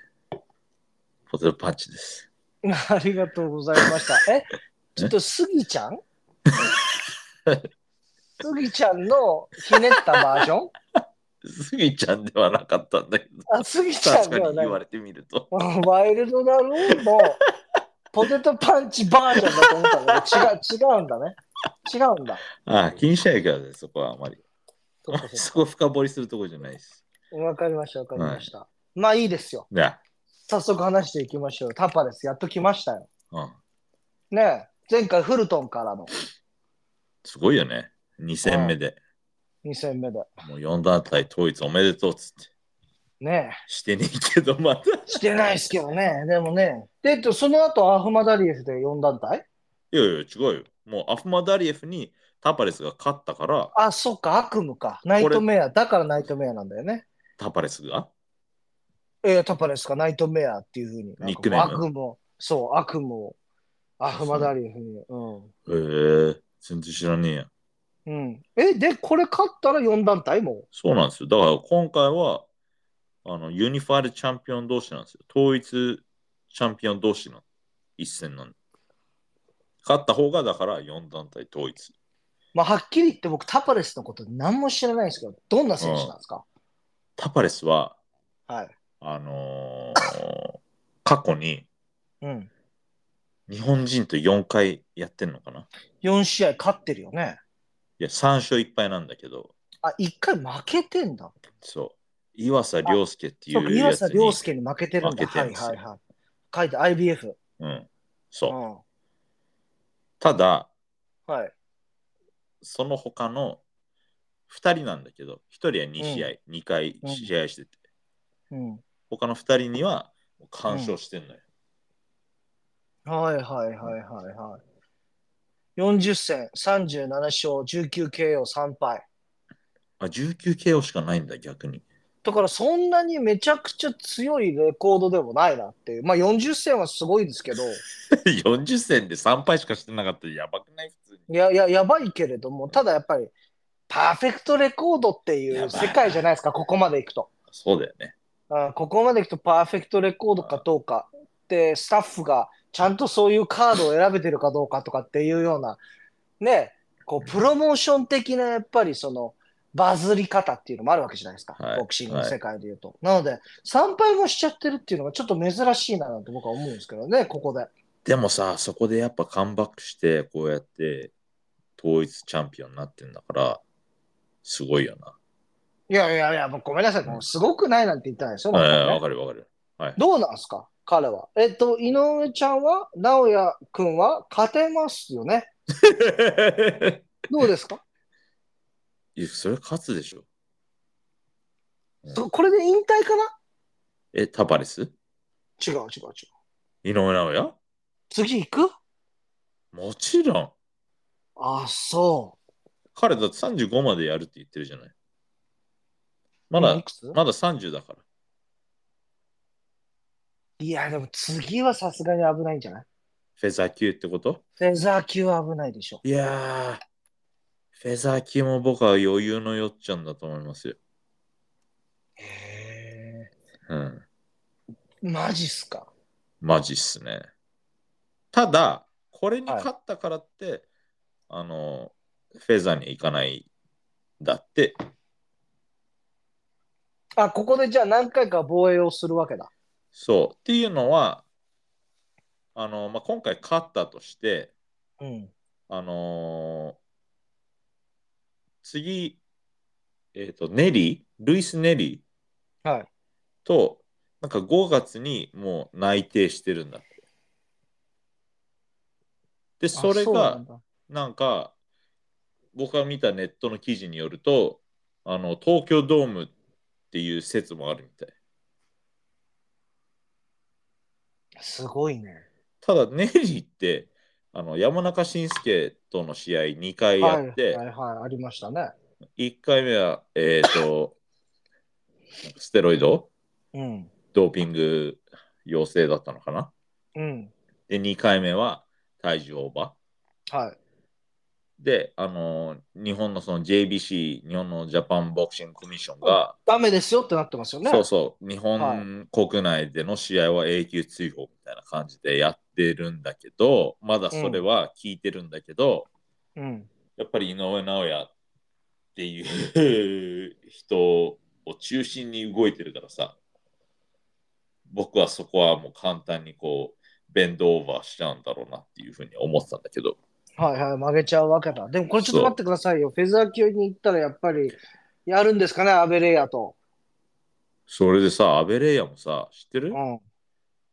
の ?3 月2日にはい。世界戦決まったっていう、えっ、と、誰だっけバルガスだっけ違うんですよ。えっ、と、エスピノーサいやあ、あの、ルイス・アルベルト・ロペスっていう、ロペス僕のか。はいはいはいはいはいはい。好きな、まあ僕がね、前回ね、名前出てこなかったから、君に散々叩かれた選手、あ。はい。彼とニューヨークで試合するんだって。これで取ったら、アベレイヤと、すっごい盛り上がるね。その前にアベレイヤのインタビュー行きましょうよ。なあ、なあ 全然紹介してくんねえじゃねえかよ。なんとかなるでしょう。うん。だって飯食ってんだし、あわちゃんと。うまあ、僕は独自のルートで行きますよ、そういうそういう時ん。いは。やー、ぜひぜひ。うんいや、これどうですかって聞きたいっすね。どれアベレイヤに。勝てますかと。井上尚弥に。井上尚弥に。そりゃ無理って言わないでしょ、誰も。 いや、だからそれが聞きたいじゃない。なんで勝てんのかっていうところをさ。でもなんで Y なのいやいやいや、どうどうマイいナう。スやんけ。いや、違う違う違う、そうじゃなく、そうじゃな Why く do て。 you, why do you think so? いや、でも、それは Why do 普 you 通 think に you can win? なんで勝てると思ってんのいや、そういう、それはちょっと君、ちょっと性格がよろしくないですよ。そういうことではなくてね。いや、だってやっぱりね、とんでもないわけじゃないですか、やっぱり井上尚弥っていうのは。バケモンで。化け物じゃ、え、じゃどどごめん、まあちょっと話戻しますよ。はいどうですか、タパレスには勝てる、やっぱり勝てる。いやいや、それはやっぱ皆さん、あの、同じことを思ってると思うよ。うん、タパレスとタパレスの周りの人間以外は。よっぽどのアップセットがない限りさ。いや、でもここでね、一つやっぱ違うのは、3回負けてるやつと、はい。何の、の周りは、やっぱり、負けてる姿を見てるわけじゃないですか。うん。そのテンションとは違うと思うんですよ、僕。自分が育てきった選手が一度も負けて、一度もキャンバス、手ついたことない。手ついたことない。うん。でも3回ついたことがあるっていうのを見ているコーチが、うん。この日本のジャパニーズモンスタうんー、。怪獣をうん。本当にやれる、こう気合、根性論なしで。うん。それで根性論で言ったら当たり前だっていうのは当たり前ですよ、やっぱこれ、うん勝負の世界ですから。うん。でもね、あのフルトンに勝ってますからね、まあな。あのフルトンに、完封ですからね。でもさ、フルトンも確かにスーパーバンタムじゃ強いんだけど、俺、この間、アフマダリエフとタパレスのうん、試合をちょっと見たのよ。うん。いでタパレス強いよ、普通に。やでもね、2年前ぐらいにこのポッドキャストを始めた時にもうアフマダリエフの話はしてるんですよ。はいはいはいはい。で、君はね、めちゃくちゃ強くて大好きなボクサーだって言ってたんですよ。アフマダリエフ。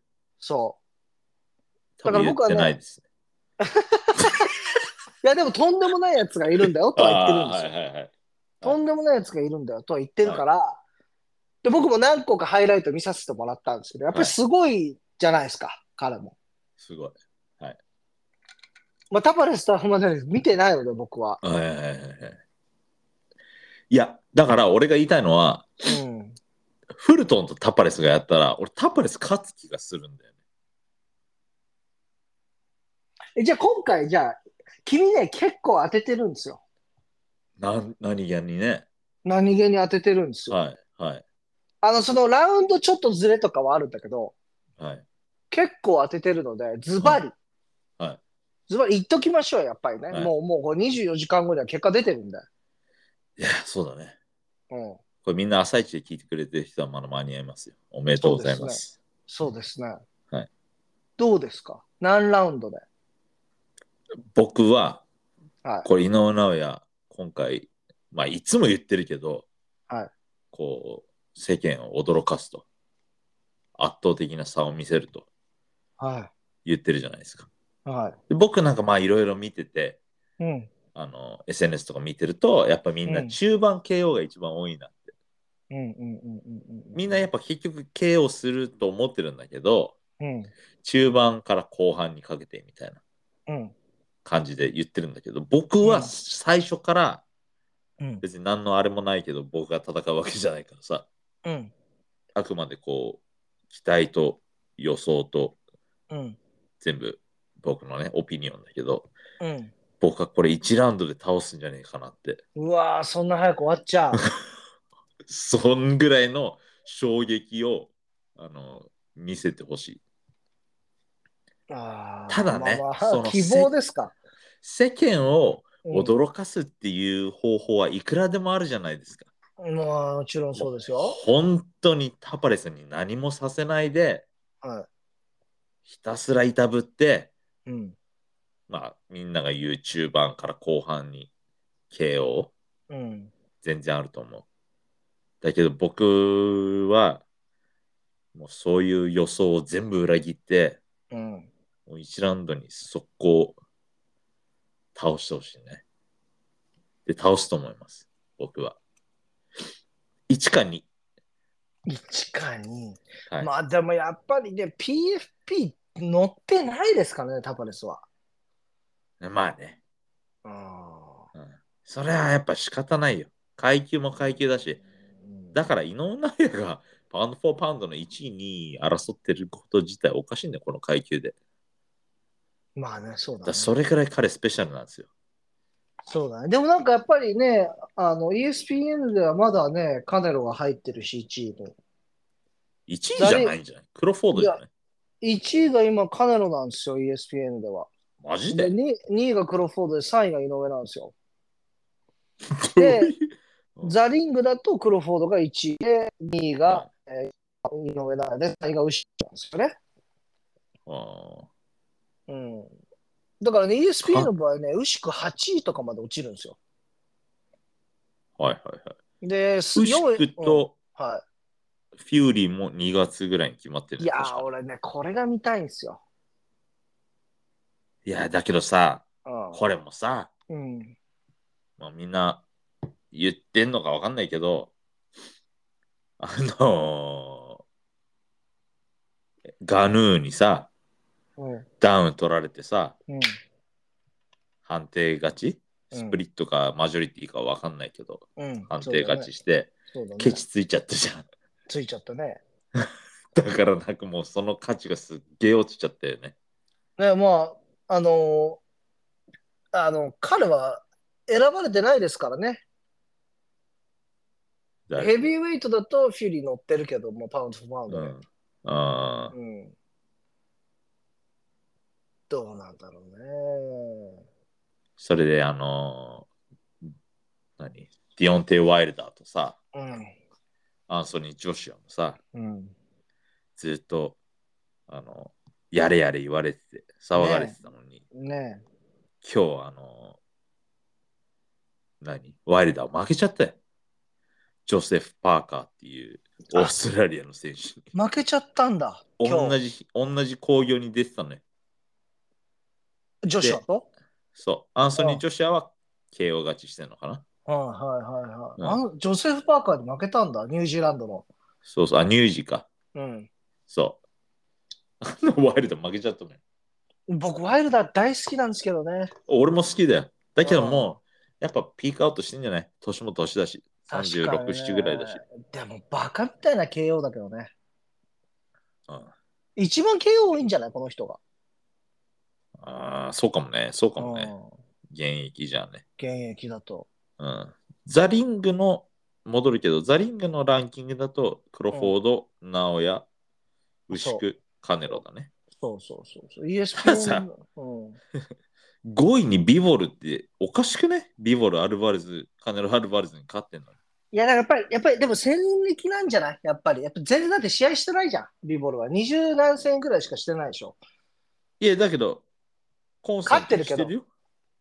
いや、でもさ、その60回試合してて39回 KO してるカネロとは違うでしょ、やっぱりそれは。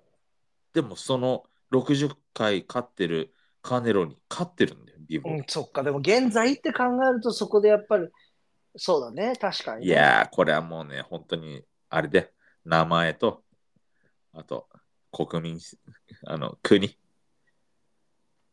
いやでもビねフォちょル、っとロシアだから、絶対関係ある。まあ今はね。いや今っていうか、そんなまあ、メキシコボクシング大国だし、うん、確かにね。全然関係ある。あと、スペンスが7位っていうのもおかしいし、えスペインスはもっと高い位置にいるべき。まあ、いやいやヘイリーより俺高いかなって、ね。いや、クロフォードにこの間、 ボコボコにやられてんだから、そうねうん。試合にならなかったいよしょね、あれね、試合にはならなかった。いやー、あれもすごい試合だったな。あれ、あれがやっぱり1位にしちゃったよね、クロフォードをね。そうなんですよ。だだから、そういうライバルがいるからさ、うん。自分が映えるじゃない。井上尚弥さ、あの、2団体統一チャンピオンになってもさ、相手うんタパレスでちょっとネームバリュー弱すぎんだよね。だから、まあでもそこでフェザーでもネームバリューあんまり強い人いないじゃないですか、正直言うと。いや、だからさ、フェザーのその絶対王者だったロベイシ・ラミレズっていうやつがいたじゃん、あの清水とやった。うんうん、あいつこの間負けちゃったのよ。二十歳ぐらいのやつに。はいはいはいはい。 だから、難しいんだよね。本当に。その、そうだね。はいすごい難しいよ。そうだね。いやー、でもフェザーで終わりかな、やっぱり。いや、本人的にはスーパーフェザーで1回ぐらいって最後言ってるんですよ。絶対ダメだよね。なんとかライトまではいけないよね。いかないね。ライトはいかないと思う。スーパーフェザーはあり得ると思う。でもこれライトまで行ったら本当に面白いのにな。いやー、ライトの体じゃないかな。スいやーパーもフちろんェザーでも十分チャレンジしてると思うよ。あの、体格的には。うーん、そうだね。うん、まあでもさ、ちょっとさ、もはういなんだ、一年、一年未満で統一する形になるわけじゃないですか。もしこれ勝ったら明日。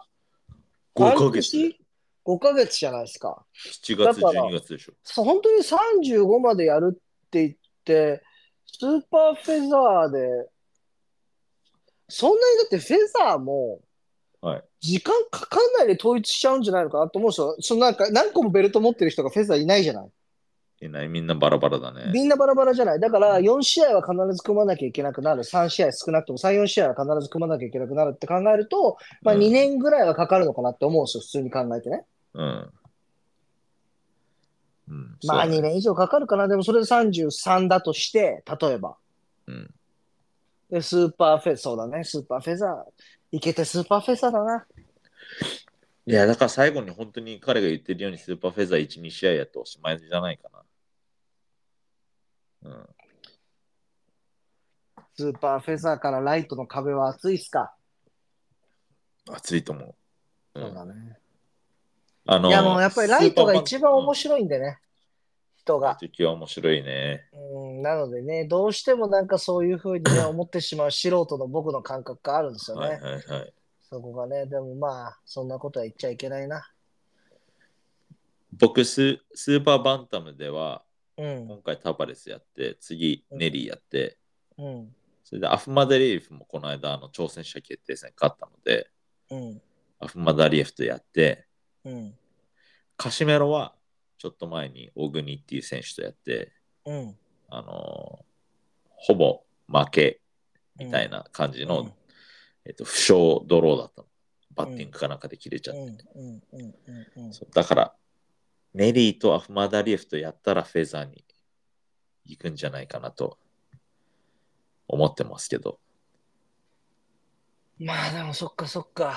だから来年いっぱいはスーパーバンタムかな。スーパーバンタム来年いっぱいはね。うんうんうんうんだからネリーとアフマダリエフとやるから。そうかそっかそっかうん、まあそこで本当に全員にまあ1位に全員勝っていくって感じだ防衛という形でそうだね。そのれ挑戦者でも決とんでもない定けどねえ井上尚弥は防衛って何回ぐらいしてんのえ、どういう意味そうだから例えばバンタムだった時とかジュニジュニアバンタムからスタートしてるっけ井上尚弥っていや、ライトフライ。だライミニマムの次ライ二ト番目に軽いフライかバカだなとんでもただないなライトフライは1回くらいしか防衛してないんじゃなかったかな。スえでーもこれパーぜ全部統一したのしてないよ。だから全部4団体統一したのはバンタムだけで。バンタムか、そっか。うんで、それでジュニア。え、ちょっと待って。二団体統一、今のところやったのはクロフォードだよね。そうそうそう。クロフォードのみでだ明日よね。そう、明日、井上尚弥じゃん。そしたら、まあ、並ぶわけだ。レコードとして。 2人目だね。二人目で。うんほうほうほうほう3人、あ、三人じゃない、3階級できるのは、まあ、井上尚弥だけじゃねえかな、さすがに。ちょっと改めて聞きたいんだけれども、過去す、過去にも統一をしてきたっていう人はいないんだよね。だってその統一をするっていう工業自体が存在してなかったんだもんね。あ、いや、だから過去に9人いるんですよ、全員で。4団体統一してるチャンピオン。あ、そうなんだ。そうそうそう。誰4とか団体の時代になってからね。はいはいはいはい、はい3団体だった時はマイク・タイソンとかは3団体統一してたりする。だけど4団体の時代になってからは、えー、と9人いるの。で、え一番そう最近だとデビうんン・ヘイニーがライト級を統一して、あの、返上してるんですよ。それは W、えっと、あだ WBA だっけ新しくできたのって。一番最後は IBF か WPO じゃないか IBF そっか。な。どっちが最後かわからないけど、俺も。いやー、でもそっか、チ1ャーラウロンもド、2ラウンドで終わらしちゃう。そっかそっかそっか。と僕は思いますよ。いやー、すごいんだよな。どれぐらい、ちなみにじゃあ何のパンチで倒すと思います僕は左フックなんですよ。あ左フック顔にやって、あ、で、結構いい感じで入って、うん、うん。ただ、ドクターストップ、レフリーストップだと思います。ドレクタフリーストップ。うんップ。レフリーストップ。もう、もう繊維すごいああ、質で、なるほど、そういうことね。はい、ブレーク入って、終わりっていうのがちょっと、はいかなと思ってうんうんうん、まはいすはいねはい。はい。はい。なるほど。それが3あなたはちなみに、はい。ちなみにあなたは。僕はひ左ボディ。あ、左ボディ。はいえ、なんかタパレスは左、あの、ボディが弱いとかってあるんですかそれは知らないけど、フィリピン人全員ボディが弱い。 それまた問題発言出てますけどね。あのフィリピン人は弱い、腹が。そう いう、あなんのかでも、言ってましたよね、昔そんなこともねそ。ういう生き物なんです、フィリピン人。あそうなんですね。はい。腹が弱いと。そうなんでなんだろうね。わからないけど、でもあるあるなの。で、事実なの。へうーん、そう。僕が最後に試合した選手もフィリピン人で、うん。彼もやっぱボディ弱かったですね。ああ、そうなんだ。まあ彼は、彼自身弱かったんだけど。はいや、でもこれ当たったらすごいよね、やっぱりね。い。やっぱそろいや、そでもろ、、そろそいやろ、君当た当たって、当ててますからね、本当にね、でも ね。そろそ過去ろにやっぱね、あの、女性の通訳の人と変わる時期じゃねえかなって。いやー、あれもかなり問題ありましたよね、いやでも、前回いやね。だけど、あの人まだ使うんだって俺ずっと思ってて、今回はまだあのい人、やーねあーのご健在なんですよ。いや、な、なんなんだ、これ、売り込みできないもんなのかね。いや、わからない。でも確実にそんなチャンスがあったとしても、 僕たちより格闘キャストの人もたうちだ間違いないよ、残念ながら。顔出してるし、顔出してるし。 俺ら、ポッドキャストだし。もちろんね、弱小ポッドキャストですからね。 本当にね。うん、悔しいね。悔しい。4回戦にも行ってない からね。プロ、プロデビューしてないですから、あま我々。アマチュアっすよ。そう、アマチュアですから、我々ね し。市民大会に出てるレベルだかいら。や、本当に。とか言いながらコアなファンは多いんでいすや、よ。嬉しいよ。本当に、本当にね。うん待ってくださってて、本当に。うん。本当にそう思いますよ。やり方、嬉しいっすよやり方も覚えてねえのに。本当にね。いや、まあまあまあ、じゃあ、えレミので見れるんですよね、明日ねああ、そうらしいですね。はい。レミの何時からですかわかんないっす。わからうない。んわかんないと。 5時か6時ぐらいじゃないかな。何時、何時なんだろうね。ちょっと見ますか。何時からだろう。はいえーっと、何時からだ、何時からだ。もう26日は出ているけれども、すぐにはわかりません。はあ、15時開演はい。です待のつんで、だよまあね、しこの人の試合。待つんだよね。そう、僕何回まあか見に行ったことあるだから本当にやっぱけど、り時間調整が。投げんだ。まあ、本当本当にでもそれぐらいかもね。なんだかんだで17時とかになっちゃうかもね。ああ全然話変わっちゃうんだけどさ、あはい。のジャーメル・チャーロが捕まっちゃったんだっ弟だよね、それて。ね。わかんねえ。マール、ジャマールとジャーメールがいるんだけど、同じ顔してるかなわなんで捕まかんっねちゃうなんで捕まっちゃったのえ。なんか、軽犯罪うんメス、えーメスデミーナーアソあ、ーそうト。なんだた叩。いちゃったかな。そうだね。ファミリーメンバーにこう暴行を与えちゃったと。うーん。いまあ、あるあるっすよ。や、明日、竹井やるじゃん。あ、そうそうそうそう。平井平岡アンディもやるじゃん。そうなんですよ。いや、ちょっと見ようかうな、んしっかりと。まあでも、相手が別にな感じだがするけど。うんうん。うん、ちなみに、やっぱね、はい。えっ、と、この人は何のコメンテーターだか忘れちゃったんだけど、うんアメリカのラリー・マーチャントっていうもうボクシングアナリストがいるんですよ。はい。あの、もうす、すごいおじいちゃんなんだけど、はい。うんと、フロイド・メイウェザーにインタビューしてるときに、はい。なんか俺が、あの、あと50歳若かったらお前のことぶっ飛ばしてやるって、インタビュー中に、行ったんだ。フロイド・メイウェザーに怒った人がはいはいはいはい。いるんだけど、。うん。うん。この人が、えっ、と、うんちょっとクリティカルコンディションで、ああの、病院に入院してると。らららら。まあ結構なおじいちゃんですからね。まあ大変多だな分80。代か90代じゃないかな。すごいな。一生ボクシングって絡んでいけるんだね。なうんなんかね。あ。あそれがプロモーターになったりだとか、コーチになったりだとか、うんだから、選手生命は短かったとしても、いろいろこう、なんかボクシングに関わりながら生きていけるっていうスポーツとしては、まあ素晴らしいのか、それがある癒着があって、あなんかね、。うん。あの、今の自民党じゃないけど、キックバック的な、ね、汚職みたいのがあるのかどうかわからないけれども、はいなんかね、でもね、寿命が長いっていうのはいいことですね。確かにね。うんだって、あの、なんだ、ラリーマーチャントじゃなくてなんだっけ、あの、ボブ・アランとかもとんでもないおじいちゃんじゃん。えー94ぐらいであれこそ。マジで言ってんのうん。で、今回はまだ日本来てるじゃん。えうんすごいよね。ボブ・アランそんななのそうだよ。93えちょ歳っと待って。マジ ?92 だってう。ん。あ、2か。え、でもさうん、若くなすいごいよね。歩けるめちゃ、めちゃくちゃ若いね。の歩けるのすごいよね。92いや、歳っ。ていうか、すこの人ボクシングの子はやったことはないのかなあ、ないと思う。ただのプロモーター。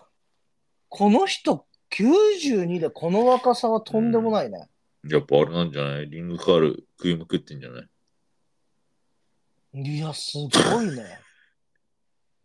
エプスタイン島で遊んでたんだろうね、彼はね。すげえ、いきなり飛ぶな。 ねいや、いきな え。いりや、飛ぶでやんも、エプスタイン島で子供の精液を吸ってたでしょ、この人は。飛ぶね。まあ、92ってすごいね。ああまあでもね、そういうのに選ばれてもね、おかしくないぐらいの、あの、すごい人ですよ、ボクシング界の。好好きか嫌いかは別としてね。そうだね。いやー、楽しいだろうな、こんなにねうん。重鎮だったらね。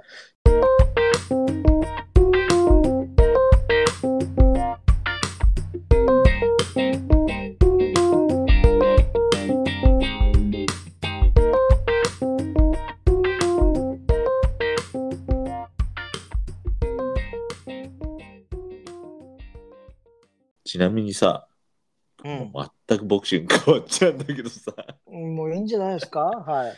あの、12月11日にはい。 50の51年前に、はいあの人類が初めて月に到達したらしいんだけど、はい。アポロ 10? 10 17号はい、はい、はに1972年の12月11日、 い。はい。どう 到達でこれしはもたうな、これは、あまあそっちね、都市伝説的な話で すね。都市伝説というかどう思う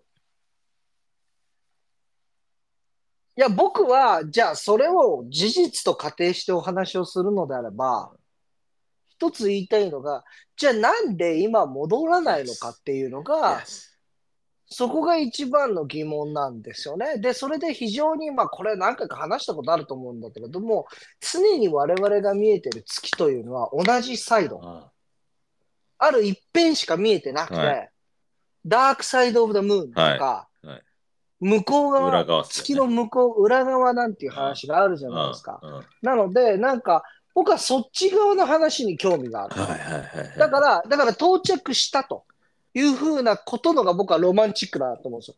到着して、ただ、また戻ろうというふうになっていない、その理由のが僕は興味がああーはいはいはいる。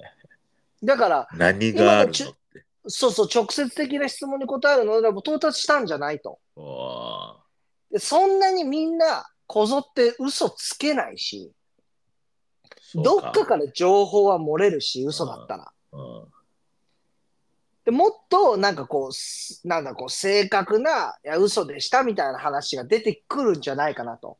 ただ、この情報は出せないよねっていうのは、本当に、そのなんだろうな、到着した人たちプラス、うんそのなんか関指係令者室にいたええ何人かでしか共有しない、絶対に、いや、これお前たちの家族マジで死ぬからと。うんで、これの中の誰かだから、漏れたら。うん分かってるから悪い、そうそうそうそう。だから、もう、これ絶対に言っちゃいけない。もうこれ一生死ぬまで持っていくやつだから。忘れろっていう何かがあるんじゃないのかなとは思ってますよね。だって、月に行く方のが早いと思うんですよ。何より移住計画みたいな感じで。あああの火星に移住みたいなそうそうそうそう。まだあって体験のあれだとか、重力のあれとかっていう話をされちゃうと分かんないけど、こっちも。だって火星に人類到達したことないでしょなんか衛星ぐらいだけうだよんうんうんうね、ん多分ね。うんうん衛星とかなんか変なロボットみたいなさ。うんそういうのも消せないよねね。うんうん。だって行ったことない場所にさなんなんでじゃあ一回行かないのってそうなんだよね。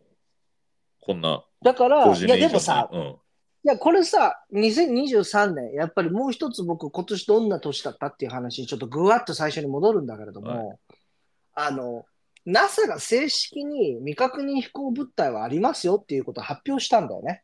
はいはいはいはいはいはいだからもうなんだろう、都市伝説っていうレベルではなくなってきた年だと思っていて、2024年、2025年には、もうそろそろ、いや、いますよっていう話が、大体としっかりとした形で報道されうん、で、それもなんかこう、衝撃的な感じではない状態になるうん。あた当たり前に、うん柔らかくなねんか柔らかくみんなに伝わっていくようなことになるんじゃないのかなと。うんそのジャニーズ入ってたらケツ掘られるよねっていうのは、うん日本人もね、40年、50年間ぐらいかけて大体知ってたみたいな。うん衝撃じゃないよね衝撃じゃないじゃない、今回の BBC の話って。はいはいはいはいそんな感じのこう前振 りが、もう本当に去年、今年ぐらいかうらんしっかりと出てきたから、そういう種まきがされてるともう、もうされてるんじゃないのかなっていうのはすごく思ってて、いや、だからもうそれ、もう、NASA が認めてるんだから、うんああるんですよ、も。はいういいるんですよ、きっと。はいはいで、僕はそれと月は大きな関係が、一番ロマンチックじゃんって思うの。だからありましたと。うんだから創造主的なものがありましたと。うんでも、これを発表しちゃうと、情報によって、このなんだろうな、そのイスラエル対パレスチナのあうのん戦争自体を大、全、全、もう大否定するような形にもなりかねないし、うんお前たちやってるのめちゃくちゃ無駄なことだよっていうことにもなりかねないし、で、これを混乱起こっちゃったら今日超大変だよねみたいなところとかも含めて言ってないことがいっぱいあるんじゃないのかなと思いますけどね、月に関して言うのであれば。だって全然今の技術の方が発達してるからね、発展してるからね。いや、そうなんだよ。いくらでもいけるはずでしょ。いくらでもいけるし、うんいや、いくらでもそのなんだろうな、今のその環境問題とかを、ねえ、食料困難とかそういうのもあるわけじゃない。こんだけ物捨ててるくせに先進国は本。当に。そういうのを、なんかこう、全然直せるテクノロジーがあるんだと思うんだよね。うんいや、えーちなみにポテトパンチは、まあ、ふ振ってきてこっちも振らないのがあれなんで、君のセオリーはどういうセオリーなのその月に行ったかどうか。まあ、月の話自体。いやー、どっちもあると思え、マジで何どういうことう。いや嘘。どあ、嘘も嘘も。嘘もあると思うし、はいはいはいは本当に行ったけど、いはい。うんあの、それこそ、あなたが言ったみたいに、うん。うん。もう戻れない、もう向こうに行っちゃいけないような何かがあったか、はいはいはいはいはい。何も行く価値がなかったか、これ以上。行く価値がない。うん何もなかった。わからないよ。そのね、一瞬でね、全部見れたとは思わないけど。うん、でも、行く価値がないってどういうことなんだろ何もない。う何もない。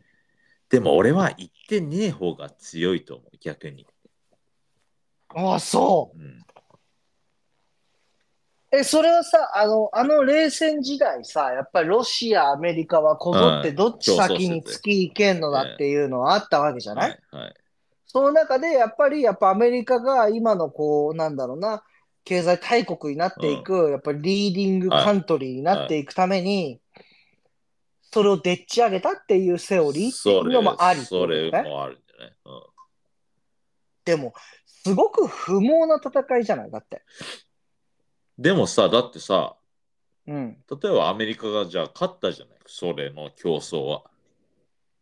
うんで。も50年経った今、もっとみんな技術が、あの伸びてるんだから、じゃあロシアだって行こうと思えば行けるのに行ってないでしょ。衛星とかは飛ばしてるのかもしれないけど。いやだから僕は逆に言うとなんでそんな象徴的な戦いをする必要があったのって思うわけうん。うんうんうんうん。わかる利点がない。そんな象徴的なことをやっても。はいはいはい象徴で我々のがテクノロジーがすごいですよ。うん。いやでもお前たちの貧困の差激しいよね、みたいな、うんお前たちまだ普通に人種差別やってるよね、うんみたいなさ。わかんないけど、うんまあそれはね、どの国だってやってるかもしれないけどさ。なんか不毛じゃないその象徴の戦いって。はい。だから、なんかあったんちゃうかなっていうふうに思うんだよね、なるほど僕はね。うん。ちなみに僕今さ、うん。目の前にあの、うちの、えっと義理のお母さんが孫に買ったパーカーがあるんだけど、はいはい。そはれいにはい E1972 って書いてある ね。へーあ、 すそごい。れは何のえそれは何の何なのななんでいやだ1972から、アポロ17号が月に到達したのが1972なんですいよ。やいやいや、わいや、わかるんだけれども、それはな、 な、何のパーカーなわのかわからねえ。わかんねああ、わかんないんだ。うんまあ、だからもしかしたらそのメーカーが出てきた日かもしれないってこと。え。でもまあ、すごいこう偶然だなって、自分の中で、うわーって思っただけなんだけど、これ誰にもね、あ伝わらない。ー。伝わらないやつをありがとう、シェアしてくれてね。 あそうなんだ。すいません、リスナーの皆さん。全然関係ない話キレが 悪いね、久しぶりだから。久しぶりだからね。はいいや、でも面白い国、面白い時代になってきたと思いますよ、本当に。あ僕は。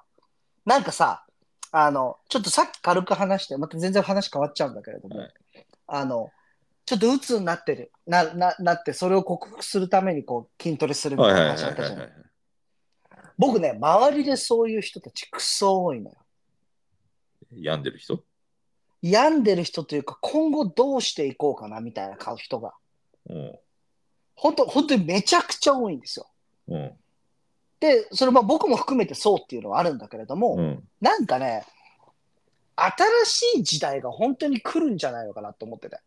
うん。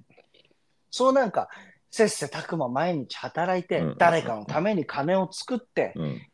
どこぞにお金いってるよくわかんない、その税金というものを払って、うんでも蓋開いてみたらパーケンとかそういうもののキックバックをもらって、いろんなものっていうのがさ、うんやっぱりこうめくれてきてる時代なわけじゃない。うん。で、その Z 世代、Z, あの Z 世代うん。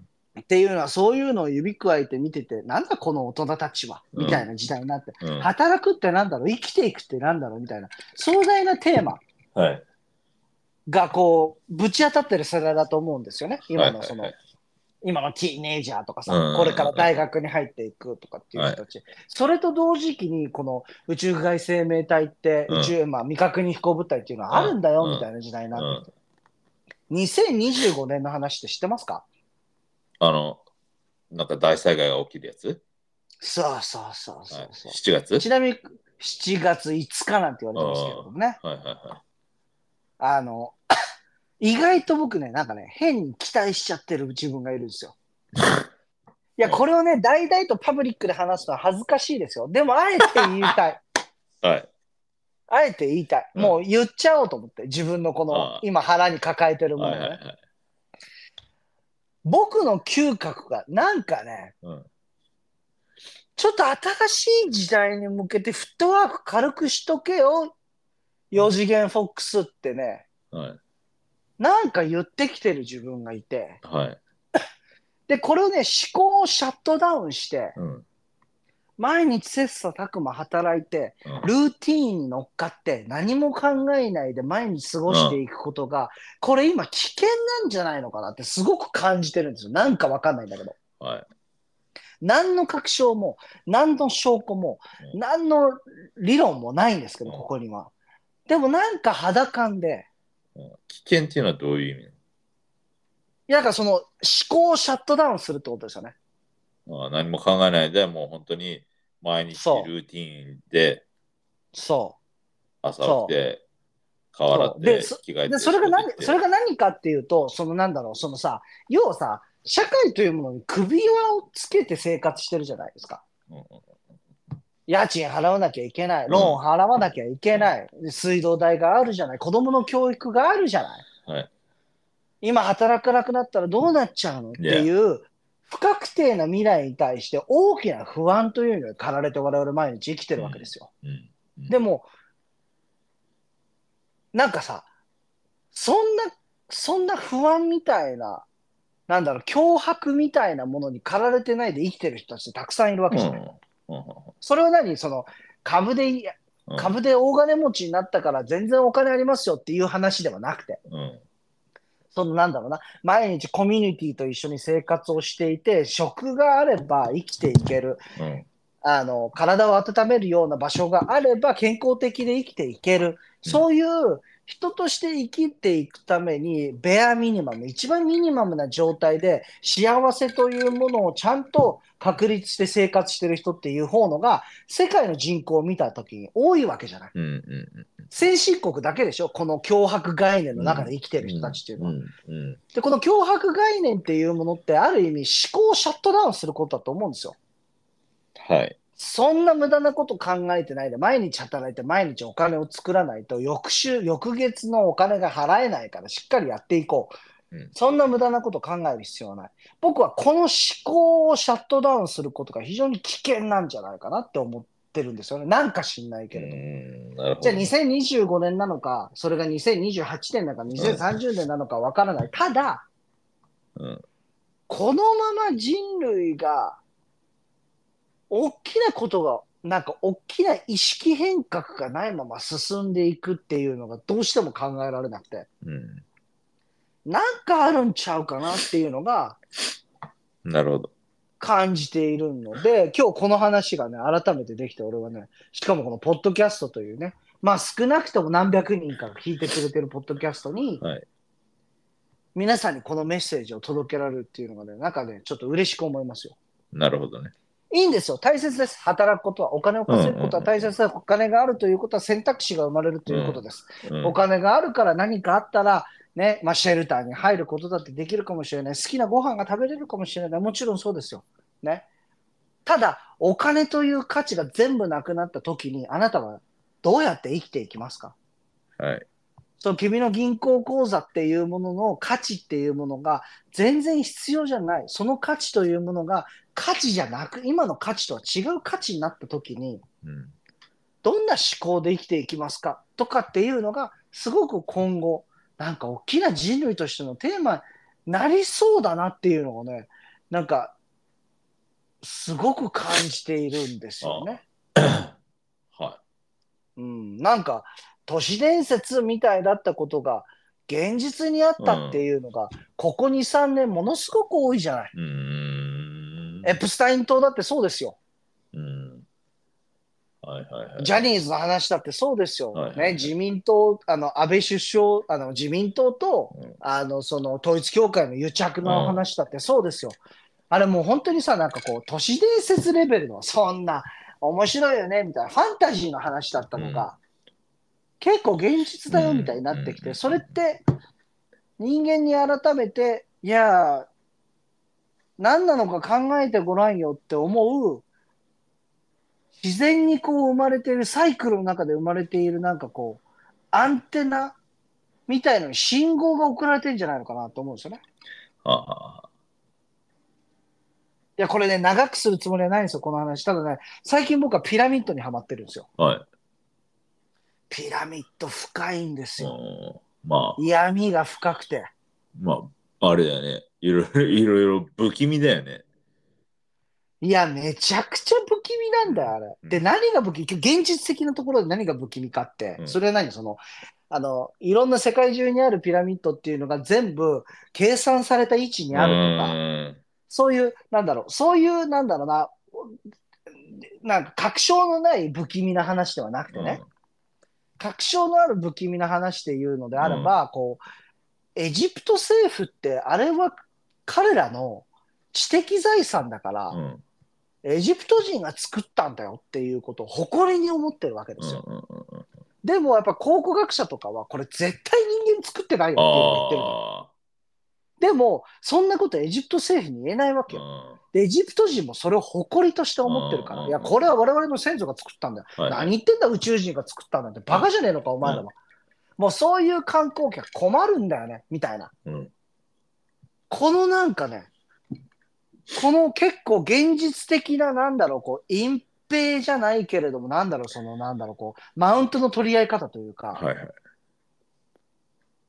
なんかこれも面白いな。だから、こう、公になっていかないんだ、みたいな。うん。このピラミッドがなんで不気味なのか、うんその君が言ったみたいに、はいなんで不気味なのか、なんでこれは普通に天文学的に見ても、これは非常にこう建造建造物として、もう少ししっかりと世界的な調査をするべきもの、うんでも、そこまで情報として外に出てこないかっていうと、いや、これ我々の先祖が作ったもんだからさ、地球外生命体が作ったとかわけわかんないこと言わないでくれないっていう、 はいすごく人権的なものが働いていくとか、はいはい。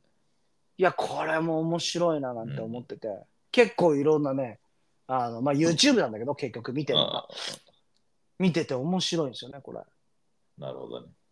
は、はいすいません、ちょっとね、いえいえ月から飛んじゃいましたけど、また、そういう話をね、今年もしょうぜよじゃあ、ゆっくり。はい、ぜひしましょ再来年かなりかなり2025年あたりに。う。2000 えちなみにね、最後もうクロージングですよ、もうこれで終わるので、うん2024年は、あのどんな年にしたいですかっていうような、よくある質問ではなくて、どれぐらいの頻度でポッドキャストやりたいなと思ってるん ですかいや、そこあのはちこょれリっスナー、リスナーは聞きたいと思うんですよ、これと、。そこはちょっと何も約束できないですよ。ということみたいです、リスナーの皆さん。 俺、これ直接ファンに聞かれちゃったので。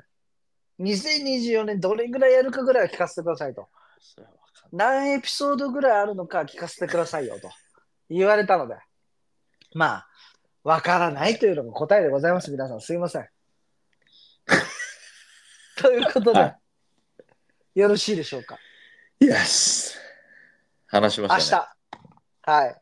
明日ね、楽しい試合がありますのでね。明日。うん、1ラウンドまかあ2ラウンドです、僕は。そうですね、うん僕はね、3、4ラウンドですね。二人とも序盤ということで。まあ、君はボディで、私は左フック顔面に。っ Yes。ていうところでね。はいまあ、そんな感じで、えっ、と、まあ、大体ね、8時半頃、井上尚弥の試合になるんじゃないかあとそういうのが予想としてされてなまるしほた。ど。ずいぶん長いねと思ったんですけどね。なるほどね。まあ、そんな感じで、はい。はいじゃあ、じゃあ、まあ、皆さん、メリークリスマス。えーメリークリスマス、あとは良いお年をと。ハッピーニューイヤあー。と、ハッピーニューイヤー。も う全部ね、一気に全部いっちゃいますけれども、ということでね、今年もね、まあ、あんまりね、いっぱい出せませんでしたけれどもね、本当にね、まあ、まあ、やめることはないと思いますので、はい。はい。聞いていただければなと思います。ありがとうございました。はい。 Alright. Thank you so much for listening, everybody. This was Low Blow Boxing. We will see you guys again soon. バイバイ。 Bye bye.